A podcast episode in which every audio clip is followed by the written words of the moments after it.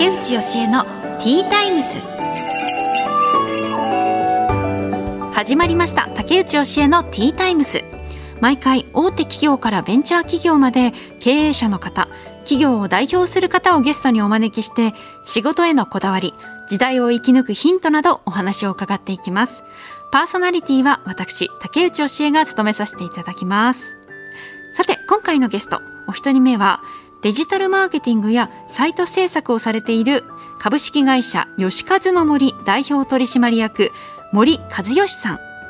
そしてお二人目は飲食店を運営されている中野カンパニー株式会社代表取締役中野優斗さんです。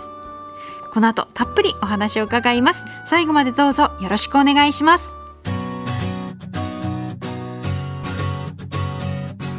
竹内義恵のティータイムス。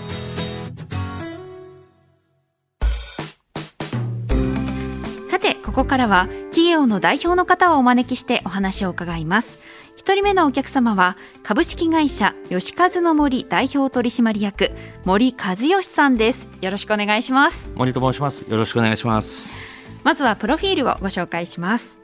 森和義さんは青森県のご出身。立正大学経済学部卒業後郵便局勤務を経て週刊誌ウェブメディアアプリモバイルサイトなど数多くのメディア運営に携わった後2019年株式会社吉和の森を設立。現在はウェブを使った集客からサイト制作 IT によるマーケティング業務効率化など多方面で活躍されています。はいということで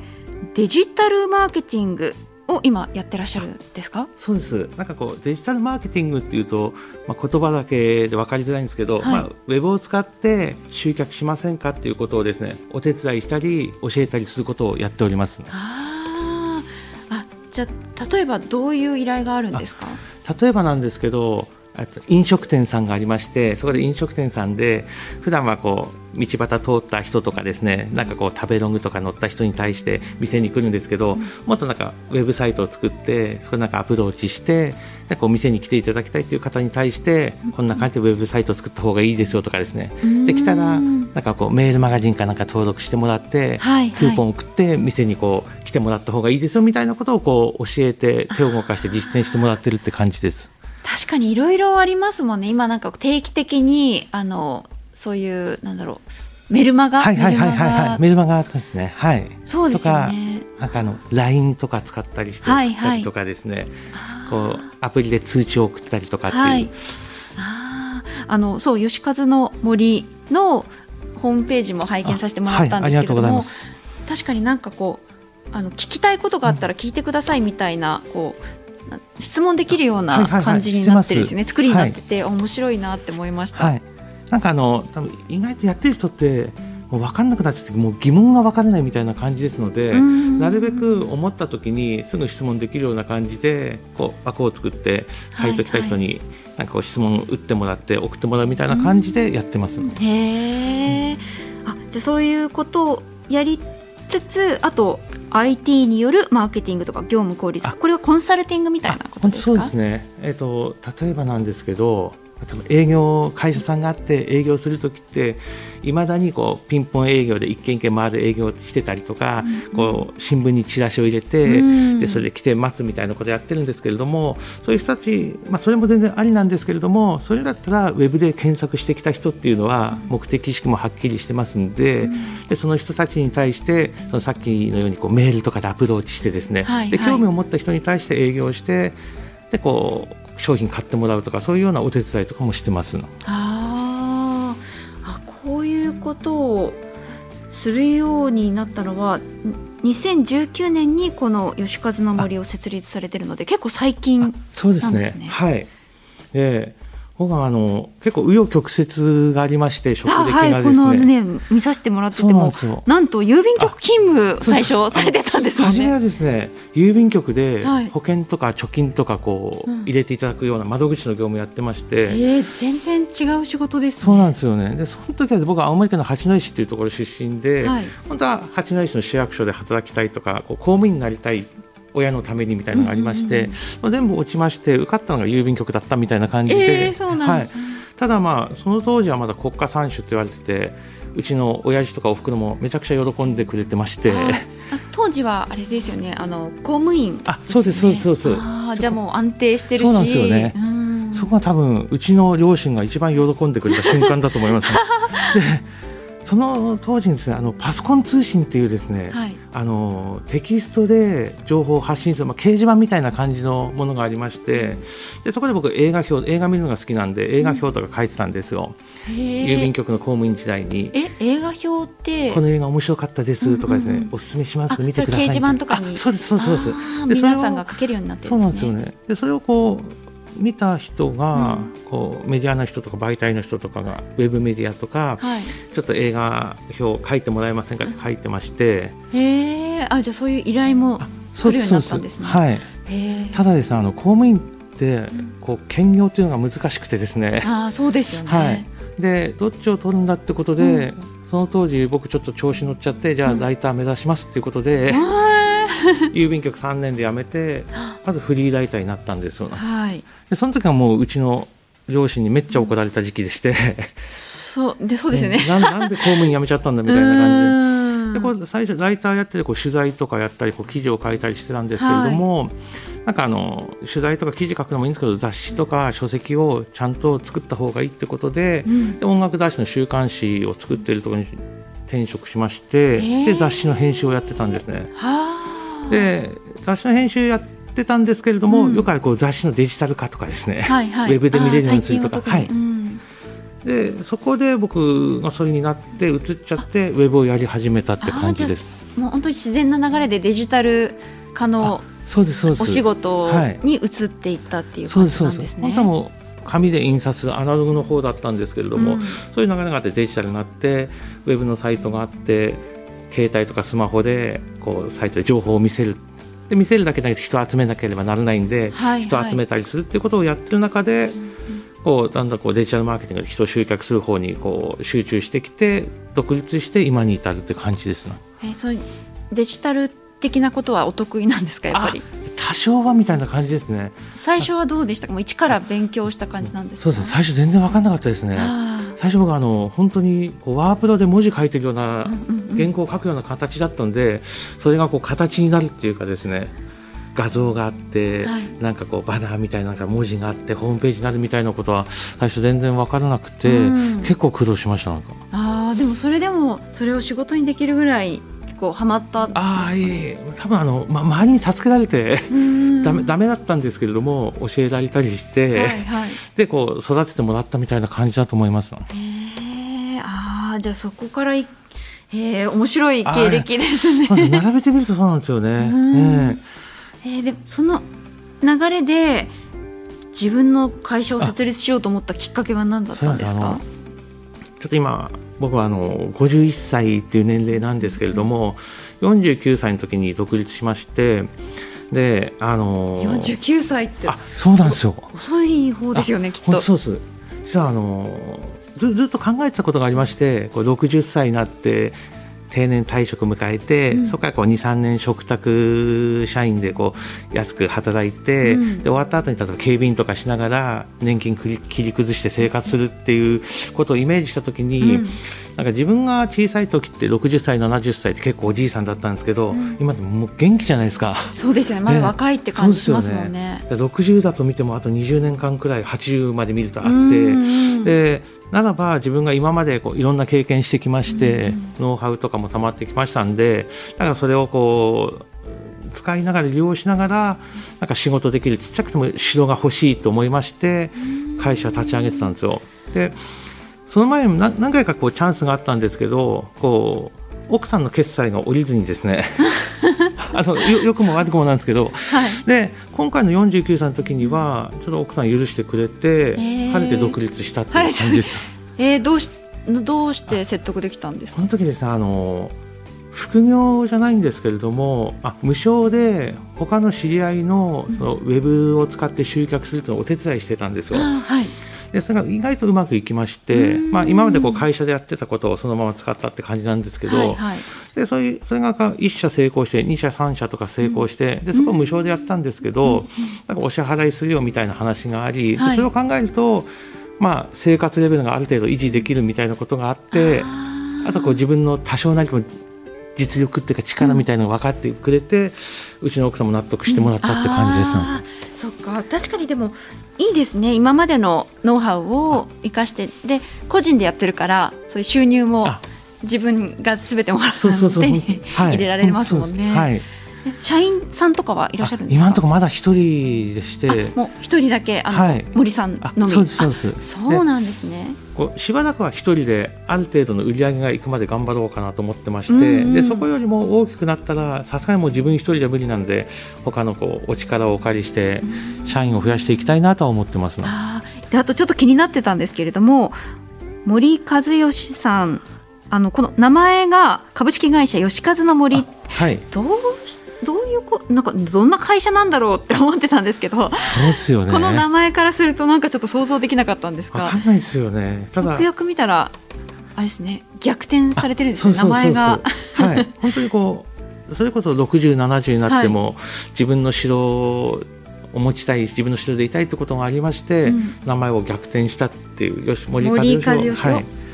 吉和の森。にしたって感じですね。そんな感じでつけていいんですね。そうですよね。会社の名前。いやそれなんかあれなんですよね。こうもう思いつきっていうかピンときてつけたんですけど、後々考えると、ちゃんと考えた方が良かったなとも思うんですけど、じゃこうやってこうご挨拶とかするときに、じゃあその会社名だけで最初5分10分とか盛り上がることができてですね、あそういう部分でも良かったなっていうのと。あとはちょっとまだあの今コロナで青森の方に帰ってないんですけれども、はいはい、まあ、自分の息子が自分の名前をこう会社名にしたっていうのをつけてなんとかうまくやってるっていうのを、うんうん、なんかこううち親父亡くなったんですけど母とか聞いたら喜んでくれるかなみたいな感じで思ってます今後どういうふうに会社を展開していきたいっていうふうに思ってらっしゃるんですか、はい、あのやりたいことが2つありまして、はい、でこう1つ目は中期的なものなんですけど僕今、えーと、会社のオフィスは渋谷にあるんですよ。で渋谷のあのシェアオフィスあはいはいはい、でそこでですね結構です。自分みたいにデジタルマーケティングで起業しました、うん、ウェブサイトで起業しましたという人はたくさんいるんですよ。うん、あそうなんですね、はい、なんかこうよく使う例として例えばその場所で石を投げると絶対そういう人に当たるくらい、そういうこう簡単に起業できるような状況になってて やってる人がたくさんいるんですけどじゃあ2年後3年後どうなってるかっていうと、うん、じゃあもう他の会社に就職したりとか辞めてる方も多いんですよ。あそうなんですね、はい、なんかこううまくいかなかった。最初良かったんですけど仕事が続かずうまくいかなかったりとか、うんうん、やっぱりこう会社員の方がいいみたいな感じがあったりとかでなんかあのそういう人たちに向けて自分の今のノウハウっていうのをちょっと教える機会があればすごくいいかなと思って伝伝播するっていうかですね。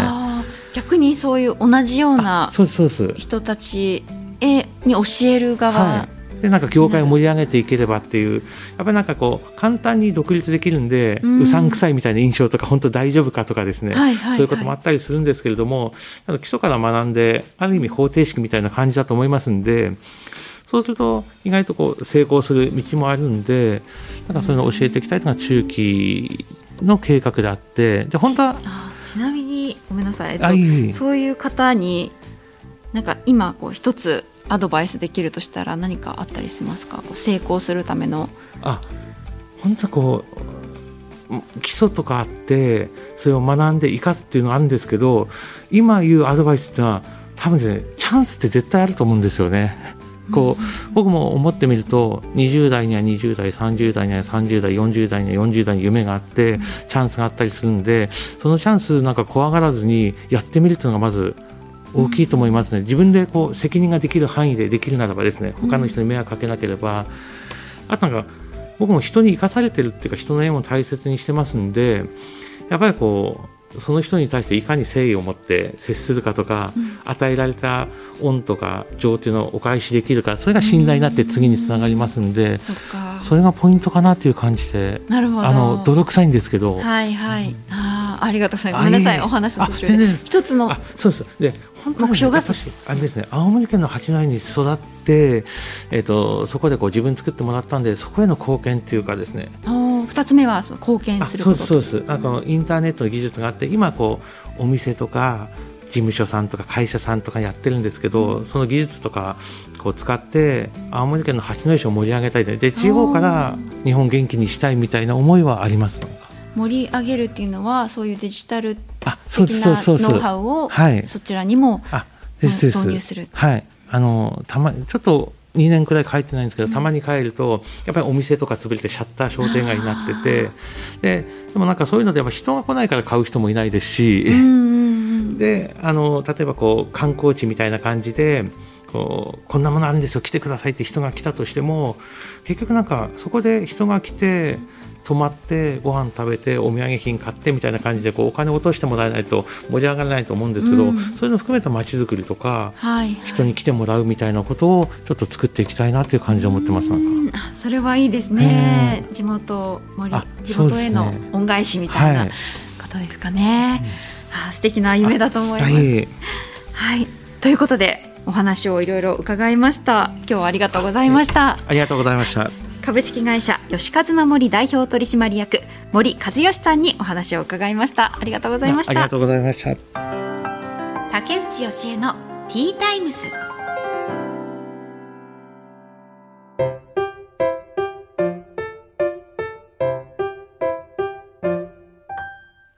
次のゲストをお迎えする前に本日の一品をご紹介します。ティータイムにおすすめの一品を紹介させていただいているんですが今回はこ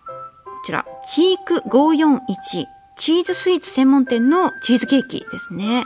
結構ちっちゃいサイズのミニサイズのチーズケーキなんだ。でグルテンフリーだそうです。へえグルテンフリーのチーズケーキ。じゃあちょっとまずは紅茶からいただきます。あったかい。でチーズケーキ。うん。ちょっと独特ですね。なんだろうちょっとキッシュっぽい感じもある。うーん面白いですね。ちょっとこう食事っぽい感じのチーズケーキですね。これグルテンフリーなんだ。最高級のチーズとカカオを配合している。うんチーズケーキなんか久しぶりに食べましたね、うん、さて2022年になりましたね。年末年始は皆さんはどういうふうに過ごされていましたか？私はあの1年前はまさに妊娠中だったので今年は初めて息子と共に過ごす年末年始家族3人で過ごす年末年始だったのでなんかすごいゆっくりのんびりした時間だったなって思いますね。何したっけな？っていうぐらい大したことは何もしてないんですけど、まあ、でもあのお仕事も年末年始はなかったので結構こうゆっくりしていて息子が寝たタイミングとかあとまあ夫も結構あの年末年始もたまに仕事とかあったので一人の時間もあってその時にあの漫画描いたりできましたね。結構仕事がある時ってなんか忙しくってあんまりなんだろういいネタ？が思い浮かばないんですけどあのそうあそうあの見たことない方も多いと思うのであの私はインスタグラムにあのなんかこう子育ての絵日記みたいなものを載せていてなんかこう子育てしている最中に息子の気になった行動とか発言とかそういうものを漫画にして書いてるんですけど、はい、そんなことを年末年始はのんびりやったりしてました。うん、だから良かったですね。うん。なんかね、息子も本当に成長日々感じるようになってきて、で、なんかこっちとも意思疎通がだんだんできてるような感じ。それがすごい楽しいですね。うん、今、だんだんこう人間になってきてるんで。それが面白いです。さて、この後お招きするゲストは、中野カンパニー株式会社代表取締役中野優斗さんです。この後たっぷりお話を伺います。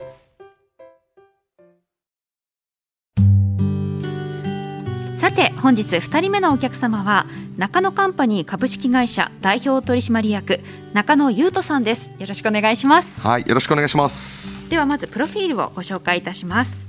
中野優斗さんは1992年生まれ富山県出身。大学への進学で上京し学生時代はアルバイト三昧の日々を送られました。卒業後ワタミ株式会社に入社2017年25歳の時現在の中野カンパニー株式会社を設立されました。は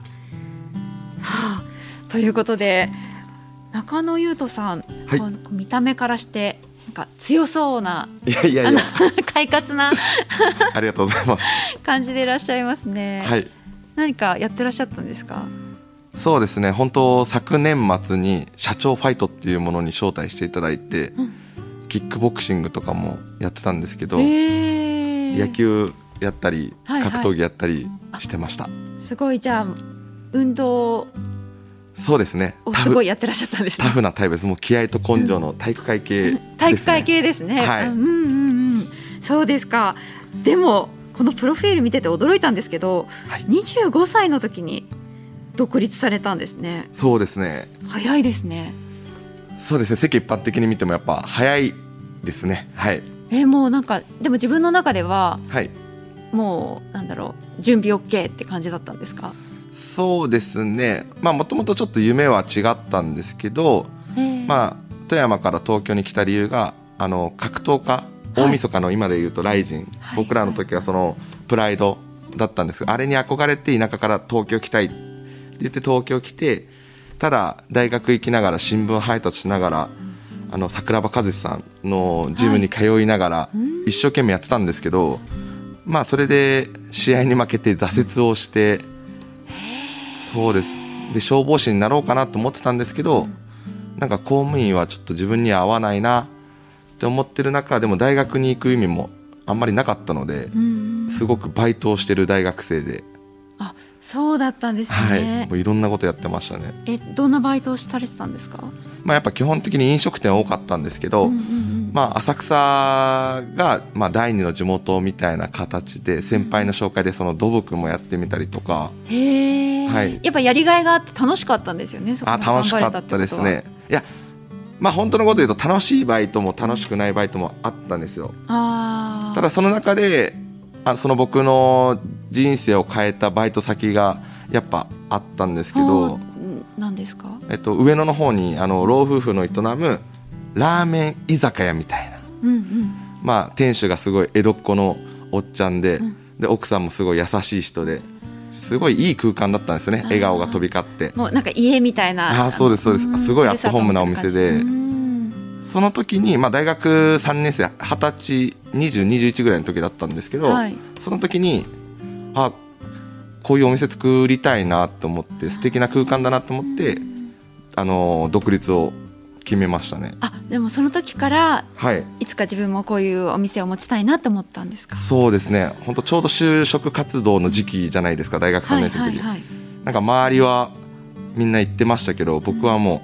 う,、もう独立するから行かないって言って、あ就職活動行かないあ行かなかった。何回か行ったんですよ付き合いで、でも正直あのグッとくる会社さんの説明が全然なくてですね。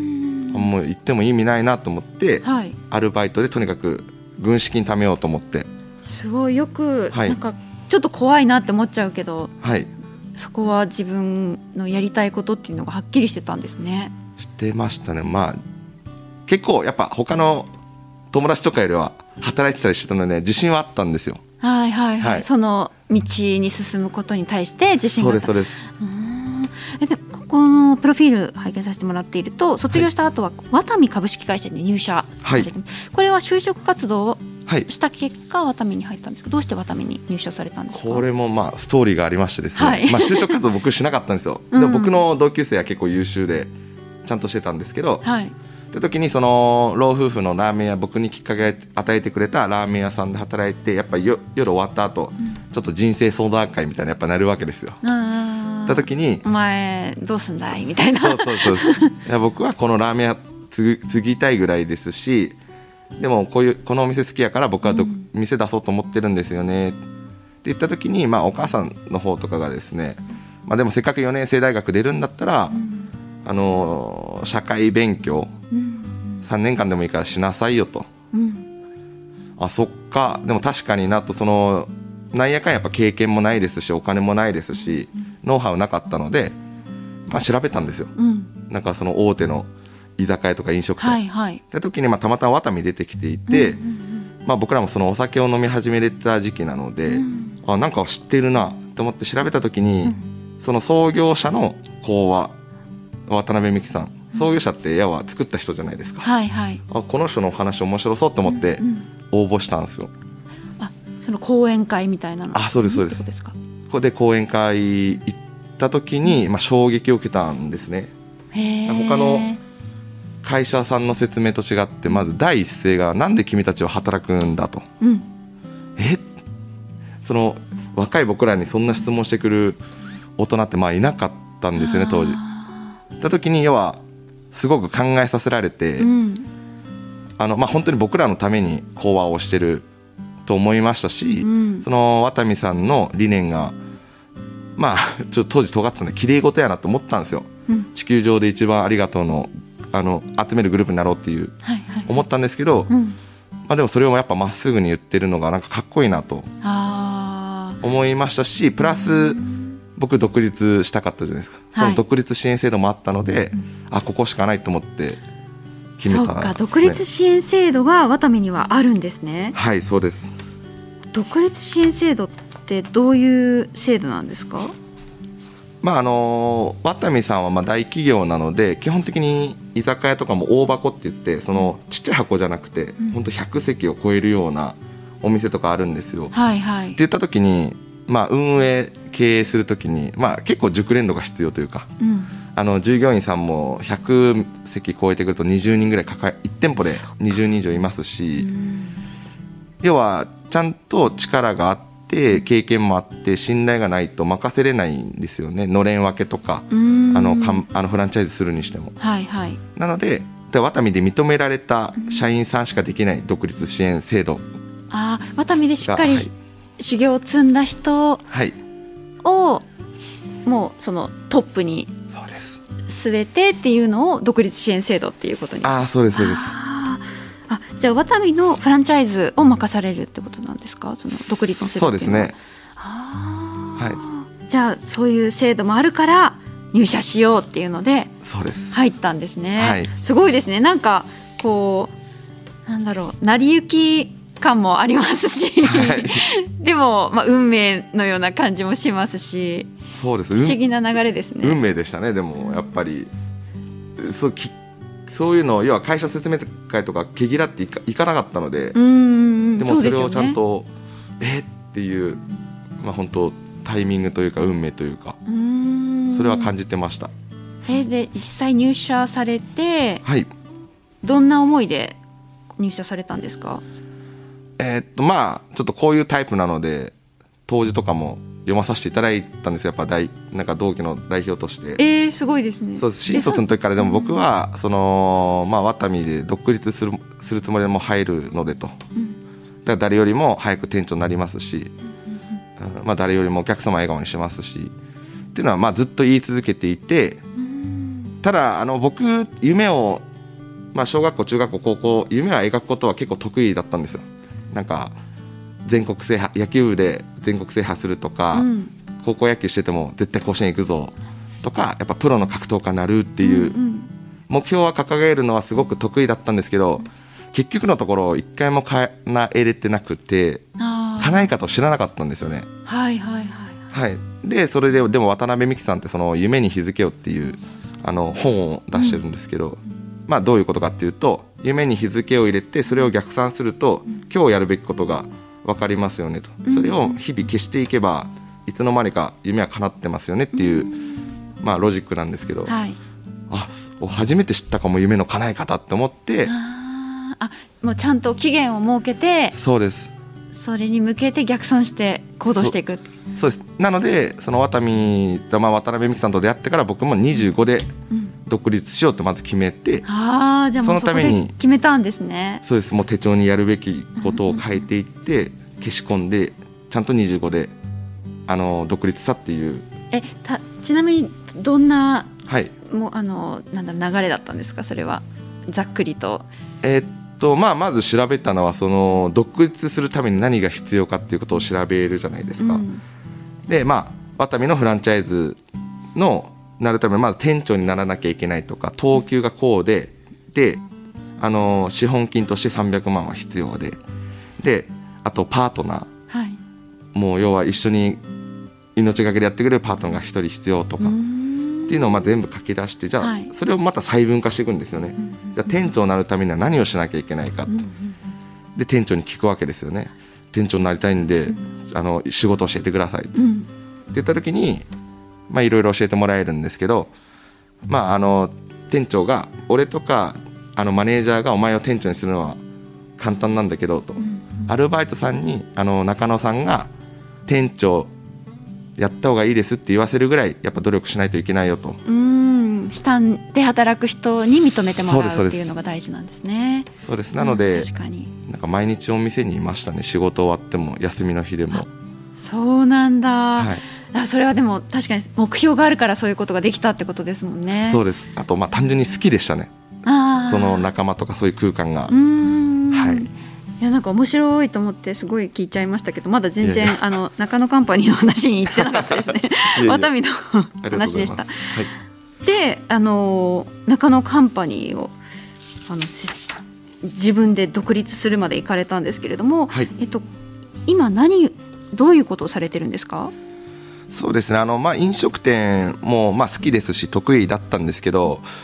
その社長になったことによっていろんな世界を見せてくれる人たちもやっぱりそのステージにはいたので飲食店一本だと、まあ、困ることが出てくるんだろうなと思ってたので、まあ、自分でいろいろな業種を調べて、まあ、そのドライヘッドスパ専門店、まあ、エステ部門であったりとかあとそうですね動画制作事業、まあ、YouTuber とかいるじゃないですかやっぱ若い子たち、はい。やっぱそういうのを見て刺激は受けるのでその YouTube を自分で撮ってやってみたり編集もしてみたり。これってでも事業になるなと思ってそれをあのビジネスとして始めてみたり。そういうこともしてるんですね。そうですね。あとコーチングって言って、あの一回コロナ来た瞬間僕ナンバー2であったり、あの創業時からいてくれた社員さん一気に辞めていった時に、うんまあ反省したんですよね、あはい。向き合ってなかったなって言った時にコーチングをすごく勉強して、あこれもでも他の企業さんって困ったりしてたりとかっていうところでそれを事業にしたりとか、えー、そんないろいろできるんだ。はい、基本的にはあ最初こう独立された時って、はい。やっぱりワタミが経営している、えー飲食店のフランチャイズを任されるってことなんですよね。そうです。そこで要は資金を貯めて仲間も集めて、まあ、余裕があったのであの新しいことにチャレンジしてたっていう感じです。じゃあ今、えー、と何店舗ぐらい経営されてるんですか？そうですね。あの、まあ、コロナ来る前は居酒屋さんで京王線っていうところで4店舗ほどやってたんですけど、コロナ来た瞬間にやっぱ居酒屋さんって一気にダメだったんですよね。うん。った時にテイクアウトはあの、まあ、ニーズとして増えてくるなと思って、うんうん。もう居酒屋はちょっと一旦あのー渡部さんに返すとこは返して、その唐揚げの天才っていう業態を、はいはい。そのコロナの来た2020年ですかねの夏場に6店舗ぐらい一気にえー。7店舗です7店舗一気にはい。出したんです、半年間で。えー。で、はい。今は都内に居酒屋2店舗と、唐揚げ屋さん5店舗と、うん。はいあります。あすごいじゃあたくさんそそのそういう、えー、とだから7店舗飲食店では経営されてて、はいあとはドライヘッドスパ専門店とか、はいそういうコーチングとかいろいろやってらっしゃるんですね。そういろいろと ちょっとチャレンジはさせていただいてます。面白いですね。はいこの後、はいどうどういうふうにしていきたいって思ってらっしゃるんですか？この中野カンパニーを。次でもチャレンジしたいのは、うんその店舗を持つリスクとか店舗をあの出してもお金かかりますしランニングコストもかかりますし、まあ、辞めるってなってもやっぱお金かかる。っていうところとかをやっぱ経験してきたのでうーんまあそのやっぱり今の時代トレンドに合ったあの事業をしていきたいなと思ってます。うーんあじゃあまたいろいろと時代に合わせてはい。いろんなあの業種にチャレンジしていきたいってことですか？そうですね。ちょっと、まあ、まだ未熟で若いっていう部分もあるんですけど例えば飲食店やるにしても、ちゃんと TikTok とかで人をそこで人をあのちゃんと売っていくとかっていうお店がやっぱり流行ってますし。ああそうなんですね。なんかもう結構 TikTok であったりインスタだったり YouTube をやってる飲食店の方ってやっぱり成功してますよね、やっぱ若い人の方がやっぱ感覚が鋭いので、うんうんうん、そういうところを生かしながら全部事業をやっていくべきやなと今思っています。あでもそういう意味では中野さんはその代表取締役としては今もまだお若いですし、はい、どんどんどんどんこう挑戦していく会社になんかするのがそう有利ですよね。きっと感覚も鋭いと思うので。そうですね。あのまあ、会社の思いというか僕の思いで一個あるのはその仲間の夢で大きくなっていく会社がすごくいいなと思ってるんですよ。うんうん、ワンピースご存知ですか、はいはいはいはい、麦わら海賊団みたいな。はい、それぞれ違う夢目標はあるのあるんですけど、うん、まあ、船長がこれするって言った時に一気に力を集結して、うん、夢もありながらでもチームとしてちゃんと目的を達成するっていうところはすごくかっこいいなと思ってるので、僕も社長として要は仲間がこうやりたいこういうことしたい言った時に、まあ、否定せずにちゃんと一生懸命考えて勉強してできないことってないじゃないですか、はい、ないと思うんですよ。で一緒に考えて、うん、じゃあどういうリスクがあるのか。じゃあこれをしたら誰が喜ぶのか。あの誰がそうですね。あの負荷がかかるのかとかを一緒に考えてちゃんと実現に向けてそれがまあ事業として大きくなってっていうのが理想なのでそういうふうに今そうですね動いてます。じゃあ中野さん個人の夢っていうのはそうやってみんなでとにかく一緒に団結して進んでいくこと、はい、そうですね。あの夢目標志を応援できる人になりたくて影響力も出したいんです。あの僕自身もやっぱり気持ちはあってもやっぱ若い頃ってお金ないじゃないですか、うん、で結局世の中資本主義社会なのでお金がないと何もできない。って言った時にあのそこをちゃんと、まあ、経営のノウハウもそうですけどちゃんとお金を投資してあの応援できるような、うん、あの社長になりたいなと思ってます。はい、いいですね、えー、うん、なんか、まあ、そのあのなんかスポーツの精神、はい、スポーツマンシップみたいなのを今もこうずっとなんだろう引き継ぎながら、はい、お仕事されてるっていう感じですね。聞いていて。そうですね。なんかスポーツっぽい感じ。そう僕の作る店はいつも部活動みたいな。バイト先じゃなくて部活動みたいな感じになってます。いいですね。楽しそう。いやいやもうぜひバイトお願いします。機会があったらちょっとお願いします。はいということで中野カンパニー株式会社代表取締役中野優斗さんにお話を伺いました。ありがとうございました。ありがとうございました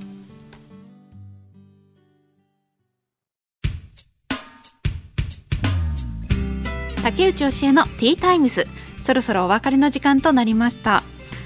えー、お一人目は株式会社吉和の森代表取締役森和義さんでした。なんかあの49歳で独立されて今は50代ですけれどもあの50代で独立するってなかなか聞かないけどいいなっていうふうに思いました。やっぱりとても若々しかったですしもう50代っていうとなんかなんだろうな挑戦しきっちゃっててなんとなく停滞感を感じてる人も多い印象なんですけれどもすごく生き生きとされていてああそういうチャレンジって高齢になってもしていいもんだなっていうふうに思いましたね。そしてお二人目は中野カンパニー株式会社代表取締役の中野優斗さん。中でも本当にもうガッツあふれる方でで実はこの放送後にあのうちの作家さんが別の企画で格闘技の大会に参加してみないかっていう 誘いをしていました。まさかの展開でしたけれども、ね、どうなるのか出場するのかな。交互期待です。ということで竹内教えのティータイムズお時間となりました。お相手は竹内教えでした。また次回お会いしましょう。